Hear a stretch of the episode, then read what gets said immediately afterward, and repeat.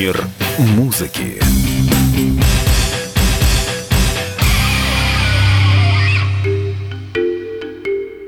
Вас приветствует Андрей Турецкий. Маски сняты, тайны раскрыты. Светлана Лобода рассказала о своих отношениях с фронтманом немецкой группы «Рамштайн» Тилем Линдеманом. Знаменитости неоднократно видели вместе. Сама Лобода на своей странице в соцсетях регулярно писала нежности брутальному тевтонцу. Вишенкой на этом торте интриги стало то, что певица назвала свою дочь Тильдой. Этого было достаточно для того, чтобы фанаты по всему миру сошли с ума. У артистки не раз и не два пытались узнать, имеет ли роман место быть. Но Лобода Вода постоянно ссылалась на контракт, по условиям которого ей нельзя разглашать информацию о личной жизни. И вот в интервью с Ксенией Собчак на расспросы про этот самый контракт... Спроси меня, что ты думаешь о Тиле?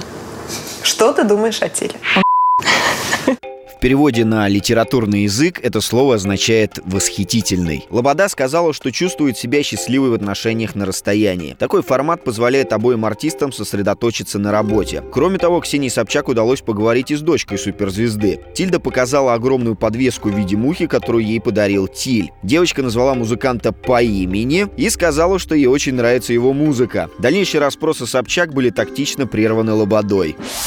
Песни западных музыкантов, рекомендованные Минкультом для изучения школьникам, исключили из культурного норматива. Публикации, направленные на духовное, эстетическое и художественное развитие учеников, удалили с сайта Министерства культуры. Комплекс методических рекомендаций содержал песни Queen, Нирваны, Битлов, Аббы, группы кино, Высоцкого и Гребенщикова. В перечень также входили классики Чайковский, Бетховен и Моцарт. Внимание общественности было привлечено именно наличием в списке западных исполнителей. Так Лев Лещенко раскритиковал идею вводить обязательное изучение творчества иностранных групп в российских школах. Специалист Минкульта Лейла Зотова, курировавшая проект, заявила, что рекомендации были предварительными, и в настоящее время этот вопрос по-прежнему обсуждается. Почему публикацию удалили, чиновница не объяснила.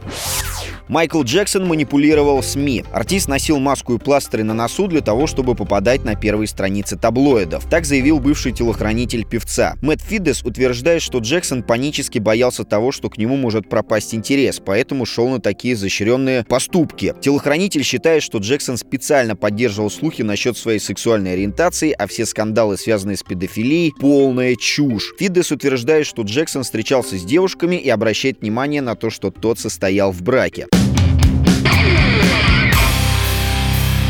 Мир музыки.